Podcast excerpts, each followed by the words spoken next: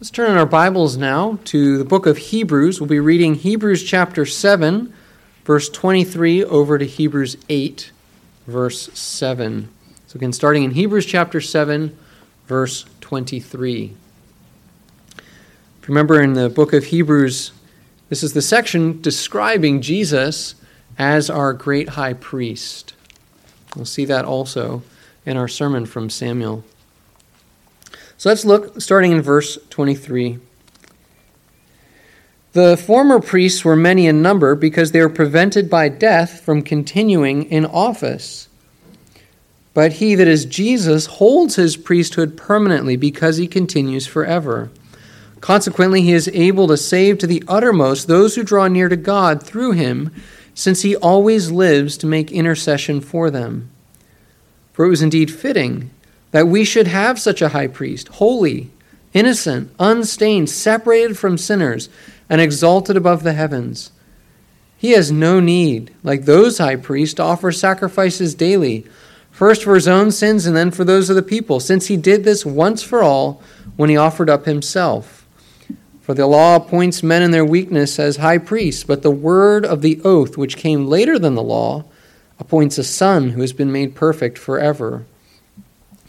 Now, the point of what we are saying is this we have such a high priest, one who is seated at the right hand of the throne of the majesty in heaven, a minister in the holy places in the true tent that the Lord set up, not man.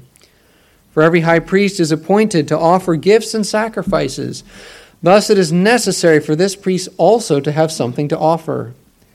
Now, if he were on earth, he would not be a priest at all, since there are priests who offer gifts according to the law. They serve a copy and shadow of the heavenly things. For when Moses was about to erect the tent, he was instructed by God, saying, See that you make everything according to the pattern that was shown you on the mountain.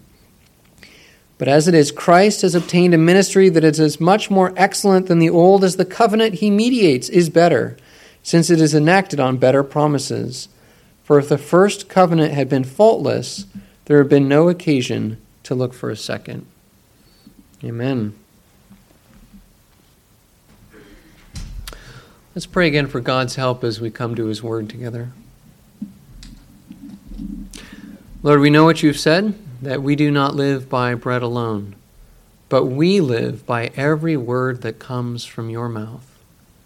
And Lord, we pray now that you would give us a hunger for that word, a hunger for the words of life, the word that will never fail and that will meet our every need.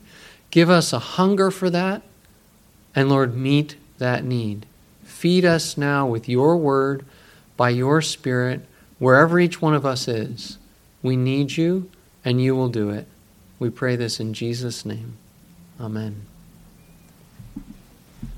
well, this evening we're going to continue in our sermon series in 1 Samuel. And our passage this evening is 1 Samuel chapter 2, verses 12 to 36. That's 1 Samuel chapter 2, verses 12 to 36.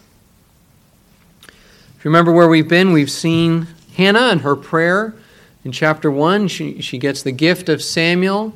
She responds in the beginning of chapter 2, this amazing prayer of thanksgiving. And now in chapter in the middle part of middle and end of chapter 2, we start to see the life that Samuel is part of. So let's start reading in verse chap, or verse 12 of chapter 2. Now the sons of Eli were worthless men. They did not know the Lord. The custom of the priests with the people was that when any man offered sacrifice, the priest's servant would come while the meat was boiling with a three pronged fork in his hand, and he would thrust it into the pan or kettle or cauldron or pot. All that the fork brought up, the priest would take for himself. This is what they did at Shiloh to all the Israelites who came there. Moreover, before the fat was burned, the priest's servants would come and say to the man who is sacrificing, Give meat for the priest to roast, for he will only accept boiled meat from you. He will not accept boiled meat from you, but only raw. And if the man said to him, Let them burn the fat first, and then take as much as you wish, he would say, No, you must give it now, and if not, I will take it by force. Thus the sin of the young men was very great in the sight of the Lord for the men treated the offering of the Lord with contempt. Samuel was ministering before the Lord, a boy clothed with a linen ephod. And his mother used to make for him a little robe and take it to him each year when she went up with her husband to offer the yearly sacrifice. Then Eli would bless Elkanah and his wife and say, May the Lord give you children by this woman for the petition she asked of the Lord.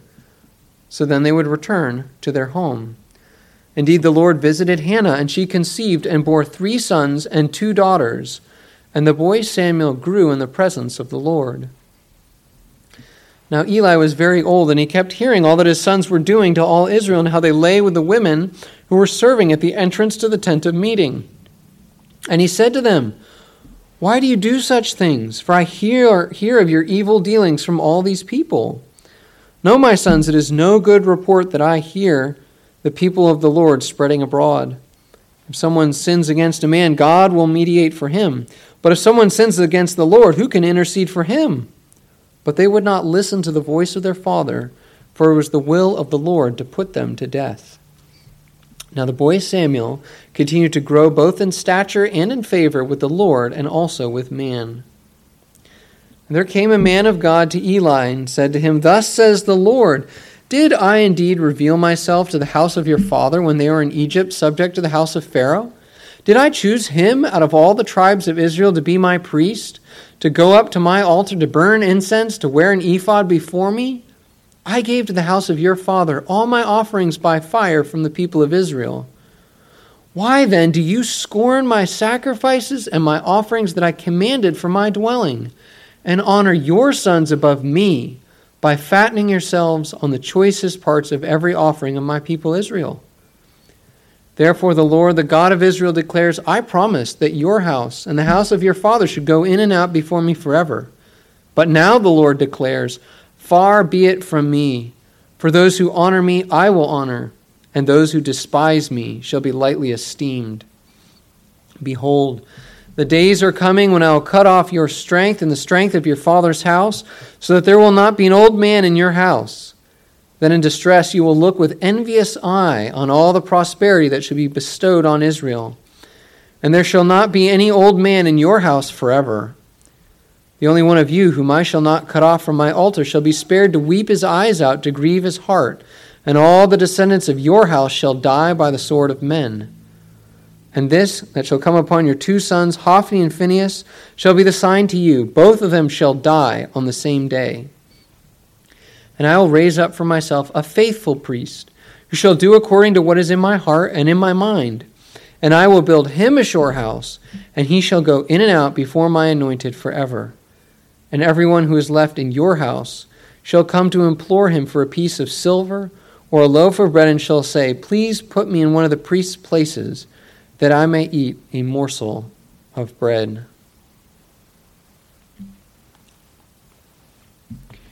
One of the things that jumps out immediately from that passage is the simple point that God cares about his worship.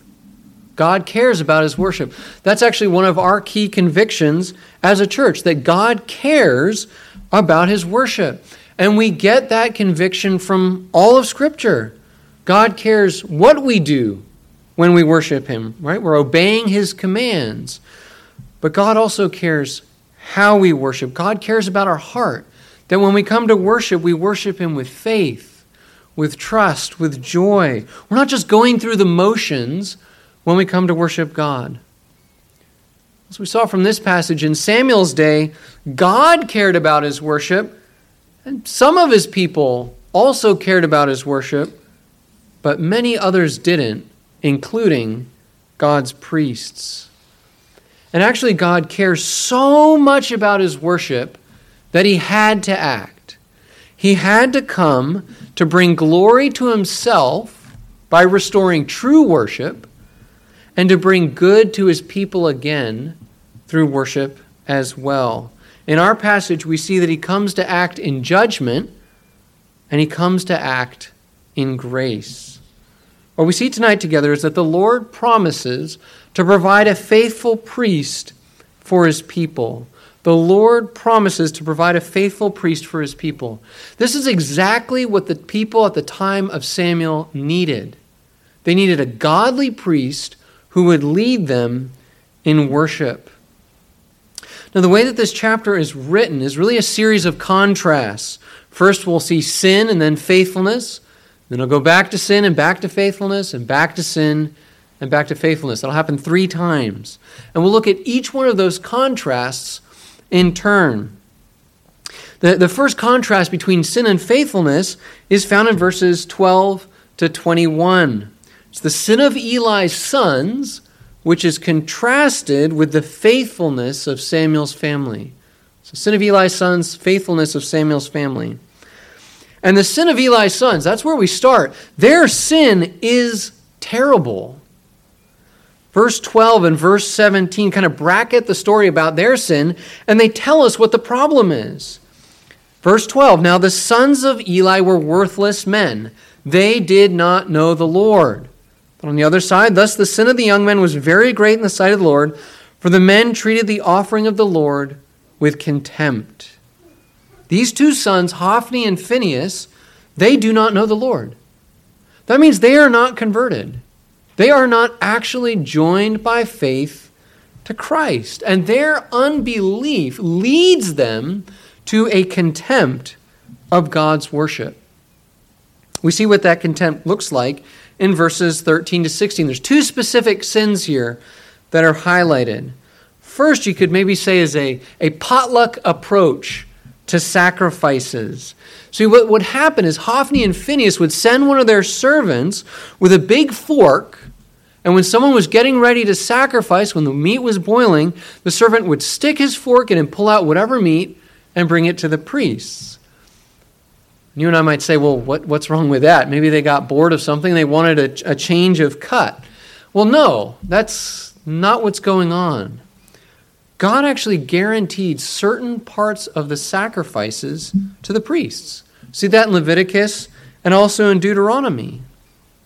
And by God doing that, He is providing food for His priests. He's telling them that He will take care of them and that they can be content in Him. But Hophni and Phinehas weren't satisfied with God's setup. And what they are doing is saying that God's way isn't good enough. Again, God taught the priests to rely on him, but Hophni and Phinehas take matters into their own hands.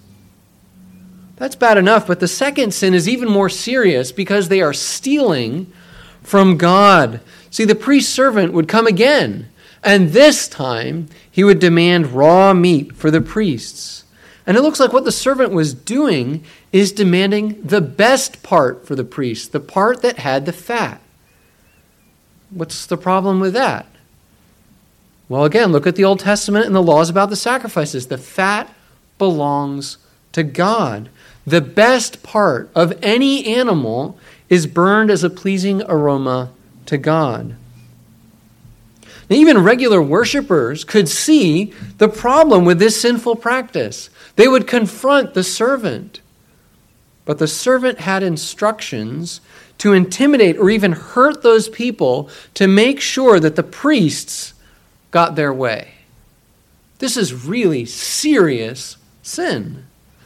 And there are a few lessons here that we can learn from the sin of Hophni and Phinehas. The first one is just simply to say that they sinned even though they didn't do away with God's worship. No, in some ways it's worse because what they did is they twisted God's worship to their own ends. Not, these aren't the only people who've ever done this. Look at church history, look at the church today, and you will see men doing this very same thing. They make God's worship self serving or they promote unbiblical beliefs, or do lots of different things. God was angry with Hophni and Phinehas for their sin, and he is angry with false shepherds like the people I just mentioned. We also see another lesson from the sin of Hophni and Phinehas that their sin is made worse by their position as priests. They're the spiritual leaders of Israel. They have great influence on the people, and God requires greater faithfulness from his leaders than he does from just his ordinary people. And that really turn, like, kind of focuses on, on what they were supposed to be doing and how they're getting it wrong. What they are doing as priests is actually preventing people from worshiping God. Right? They are standing in the way of fellowship with God. And they are purposefully destroying the picture of God's faithfulness and salvation that is shown in the sacrifices. They are standing between the people and their God. If you actually think carefully about what Hophni and Phinehas are doing, um, they're actually breaking at least the first five commandments, right? Because they're serving themselves instead of God. They're abusing their spiritual position and they are preventing the people from rightly worshiping God. No wonder God is so angry with them. They are treating his worship, and by extension, they are treating him with contempt. This was a dark time in God's church. But even in that darkness, God provides hope for his people as he draws our attention to the faithfulness of Samuel's family. Look at verses 18 to 21. First, we see Samuel faithfully serving the Lord in the exact same place where Hophni and Phinehas commit so many terrible sins. God is bringing a faithful servant. We're also reminded as we look at this family of the faithfulness of Elkanah and Hannah. They come year by year to the temple, and we see again the results of Hannah's prayer for God to give her a son. We'll see soon that God will justly judge sin in the lives of Hophni and Phinehas, but, but here, looking at Samuel's family, God gives us hope by showing that faithfulness is rewarded. Look at Eli's blessing and God's provision in verses 20 to 21. Eli says, May the Lord give you children by this woman for the petition she asked of the Lord. And then the result, verse 21 Indeed, the Lord visited Hannah, and she conceived and bore three sons and two daughters. God rewards faithfulness. And God gives Hannah much more than she ever pledged to him. She gave up one son, and he gave her five more children.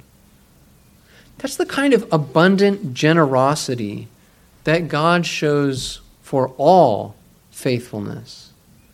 That's the same kind of generosity that God shows us now. Uh, let me give you an example from the New Testament. If you remember Peter, Peter often puts his foot in his mouth at various times. Well, in Matthew 19, he does the same thing. Jesus gives this parable about giving up everything for him. And Peter says, Well, that's what we've done, Lord. We have given everything. We have left everything and followed you. What then will we have? Jesus doesn't rebuke him. Jesus promises a blessing. Jesus said to them, Truly I say to you, in the new world, when the Son of Man will sit on his glorious throne, you who have followed me, he's talking about the apostles, you will also sit on 12 thrones judging the 12 tribes of Israel. Now, this is the promise for us. And everyone who has left houses or brothers or sister or father or mother or children or lands for my name's sake will receive a hundredfold and will inherit eternal life. God always generously rewards our faithfulness. Maybe not with something as concrete as five additional children, um, but he says it's a hundredfold. There is abundant blessing. And beyond blessing in this life, he promises us eternal life. Faithfulness is always worth it. That's encouraging to see God working in this family, to see that ray of hope in a very dark time. But after that really encouraging scene, we're just plunged right back into the evil of sin. And we're right back to the sin of Hophni and Phinehas, and now their father, Eli. See, we look at verse 22 and following, and we see that Hophni and Phinehas have now added adultery to their list of sins. And they don't even try to hide it right? Eli hears about their sins from many other people. Did you notice that detail? Now, Eli knows that what they're doing is wrong. He recognizes the seriousness of their sins because they are sinning against God. Look at verse 25. We know all sins, yes, are sins against God. Psalm 51. But Hophni and Phinehas have sinned more directly against God because all of their sins in this passage are related to God's worship, even their adultery. Because do you see who it involves? It involves women who were supposed to be serving the Lord. They are twisting every part of God's worship to serve themselves.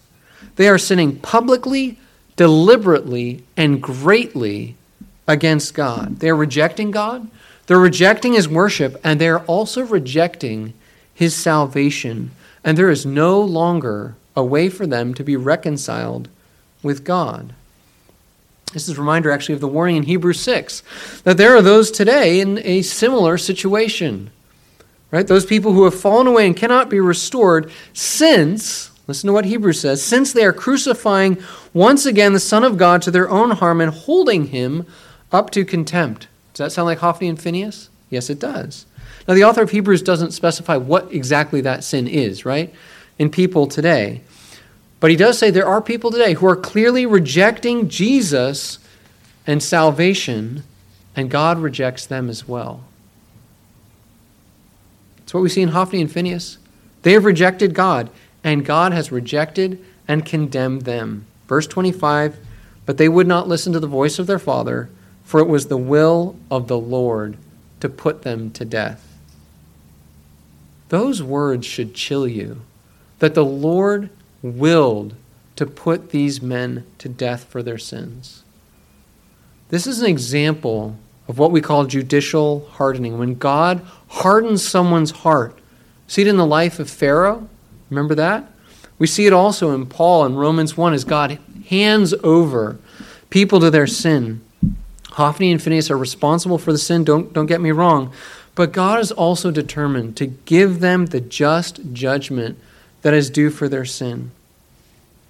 As we look at the sin of, of Hophni and Phinehas, and we see these words, unfortunately, we see that even Eli is involved.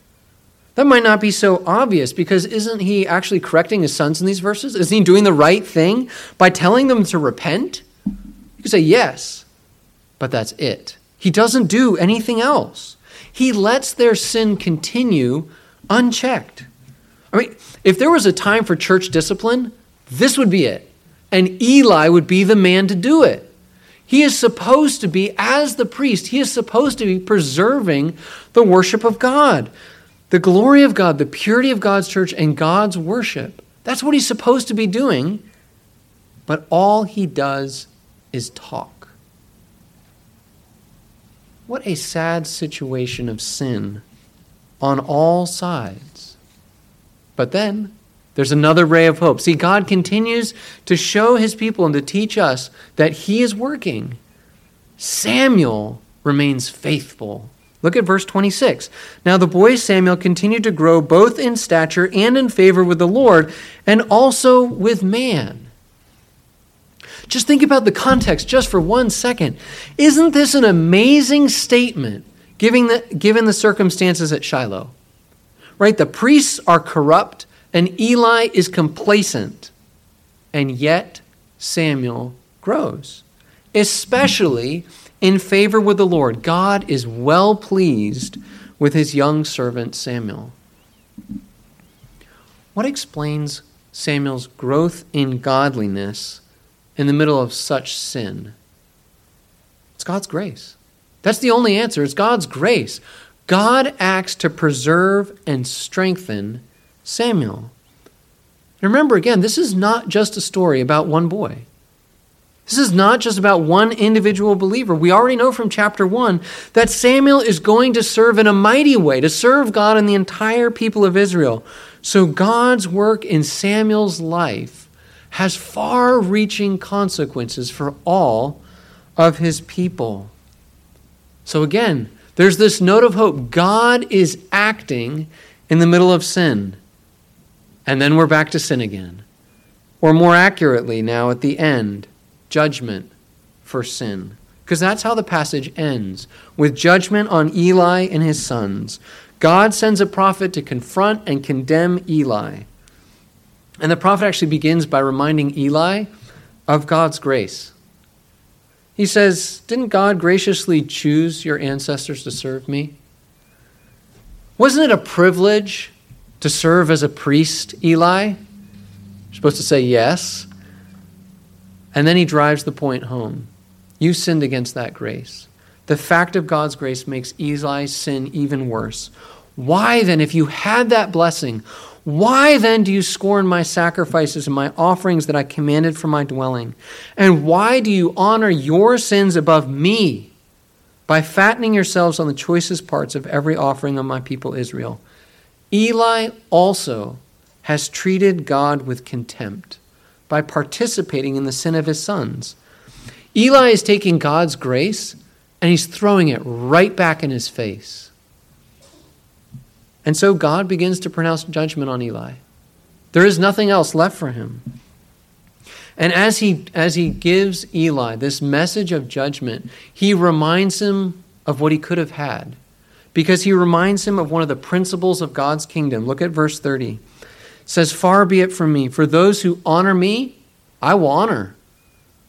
And those who despise me like you, Eli, you shall be lightly esteemed.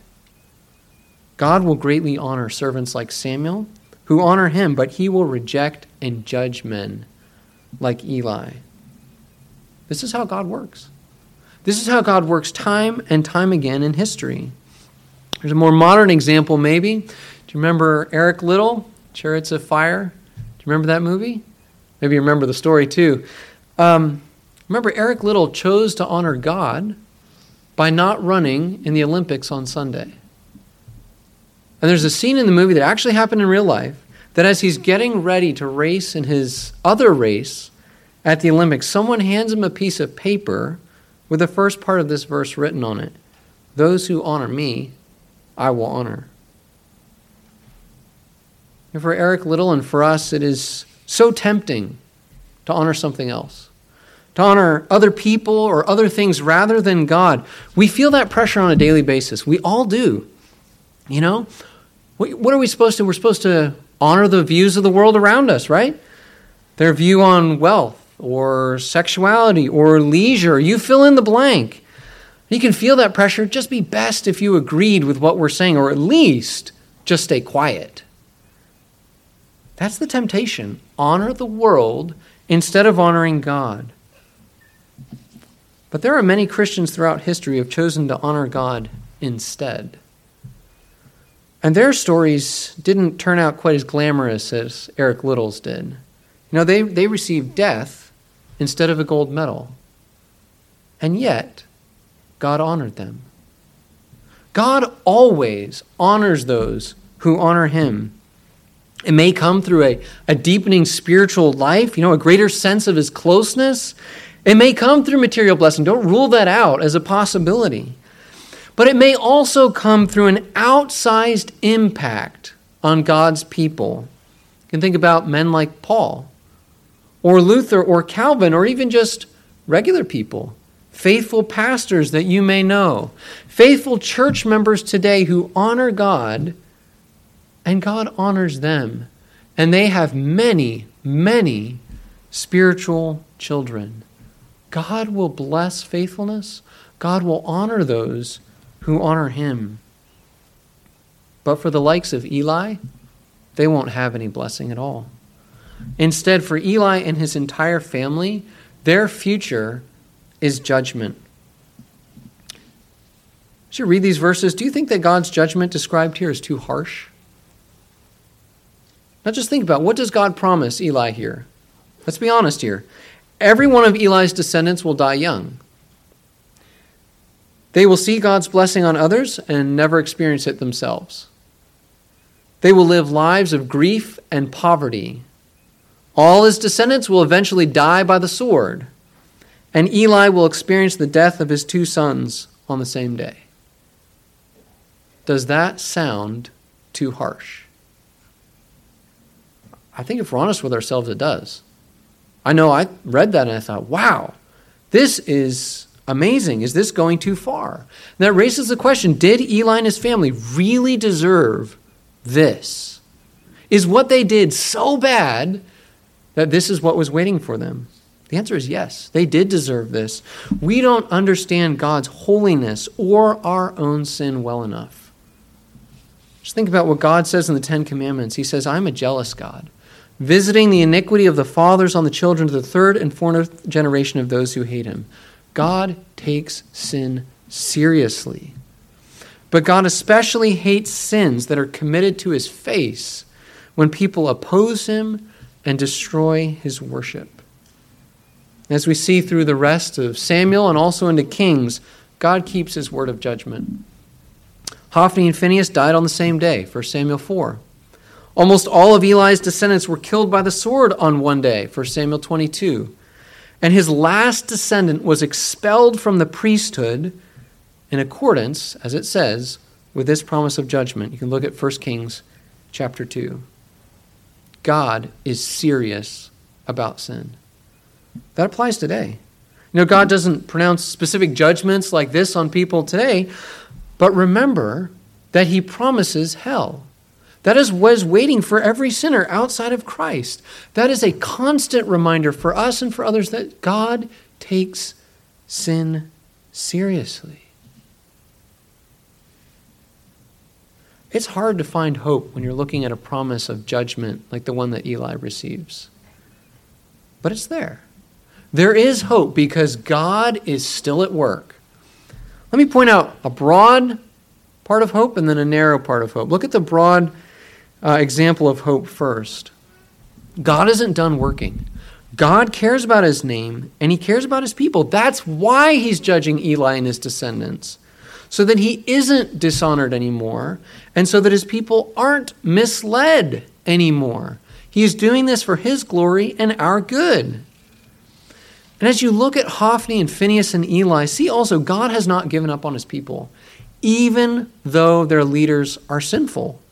No, he's going to continue to be graciously keeping his covenant and his promises in spite of the sins of the leaders. But we also see a very specific promise of hope as well. In verse 35, Jesus, God promises, And I will raise up for myself a faithful priest who shall do according to what is in my heart and in my mind. And I will build him a sure house, and he shall go in and out before my anointed forever. This is the promised priest who will be faithful. He will do what God wants because he will know what is in God's heart and in God's mind. That's how close his relationship with God will really be. And God promises to bless that faithfulness, to bless that priest with descendants and eternal service before God's anointed, before God's Messiah. Who is this person? Sounds pretty good. Who is this? Well, this, this chapter is actually pushing us to look first at Samuel, right? We've seen his faithfulness all the way through the chapter. And Samuel is the first fulfillment of this prophecy. He's not from the priestly line, that's true. And in chapter 3, he's recognized as a prophet. But he does start to fulfill the prophecy. He is a faithful servant. We can look further into the time of David and we can see God finally removing Eli's line and giving his people Zadok and his descendants. That's true as well. But even Zadok and his descendants fall short of the perfection of this priest. See, God is promising here to provide the perfect high priest. He's promising Jesus Christ. Jesus will do what is in God's heart and in God's mind because he is God himself. And he will faithfully obey God in his own heart, in his own mind, and in his own actions. And Jesus is the perfect high priest. That's one of the major points in the entire book of Hebrews that Jesus is the great high priest we need. Right? He took on our human nature to be able to perfectly represent us. Look at Hebrews 2. He's the perfect high priest without sin. Hebrews 7. He is the high priest who gave himself as the perfect sacrifice. Hebrews 7 again. And he continues to perfectly fulfill the duties of a priest by interceding for his people. Jesus is our great high priest. That's the gospel message at the heart of 1 Samuel 2. God will provide his own high priest to save and sanctify and help his people. We all need Jesus' perfect work as our high priest because we're all sinners. right? We need his sacrifice. And even after we're saved, we continue to need his work because we are weak and so easily tempted and sinning. You know, if Christ stopped praying for you for just one second, you'd be doomed. But he does pray for us. He never stops praying for us. He prays perfectly for us. And he is always ready to help us in our time of need. Why? Because he's powerful. And why? Because he's been in our place. He is the perfect high priest for us. As we close, give thanks for Jesus. Give thanks for Jesus our great high priest. The church is not ultimately led by men. No pastor, no presbytery, no general assembly. No, this is Jesus' church. Jesus' church is led by him. He is the head of the church. He is her Savior. He is her Lord. And he has saved his people, and he will preserve and strengthen all of who are his together. That is a great encouragement at all times. It is easy to look at the church and be discouraged. Have you ever had that happen? Maybe you're discouraged as you look at the state of the church in America. You read the news, declining numbers, or you read the latest scandal. Don't be discouraged. Don't be discouraged. Jesus is not done. Jesus will continue to raise up faithful men and faithful churches to serve him. He will preserve his people and he will preserve his worship. He did it in the time of Samuel. You can see other times, like the, the time of Elijah. God did it again. He will do it now. It's true, He'll also judge. He will judge His church as He sees fit. And both of those true truths can give us hope. We can be discouraged we look at the wider church. We can be discouraged by our own church experience. Hopefully, not here, but many of us have been in churches before where we've seen sin. We've seen some pretty terrible things happen. We've heard the gospel being twisted from the pulpit even with those churches and even those experiences you've had, I hope what you've learned is that God and His plan will not be stopped. Hophni and Phinehas could not stop God doing His work. That means no man, no pastor, and no church will ever be able to stop Jesus from His work in His own church. God will do his perfect work. That's something we can rely on. That's something we can rejoice in as we move forward as a congregation. God preserves his people and he preserves his worship. And you and I are examples of that, and we can eagerly participate in God's work now. Amen. Let's thank God for his faithfulness. Lord, we thank you as we look at this story from the time of Samuel. You didn't stop working. It was a dark time. We see the sin so clearly in the lives of Hophni and Phinehas and Eli, and yet you had your plan to save your people in Jesus Christ. You had your plan that you would always have people who would call on you. And you raised up Samuel, and you raised up others, and you've raised us up now to do that same work, to worship you and to work for you. Lord, we pray that this passage will be a great encouragement for us in our time as we seek to serve you together as a congregation. Lord, we pray that you would bless PRPC mightily, that you would preserve us, make us faithful, and Lord, that you would bless us in what we do for you. We pray this in Jesus' name. Amen.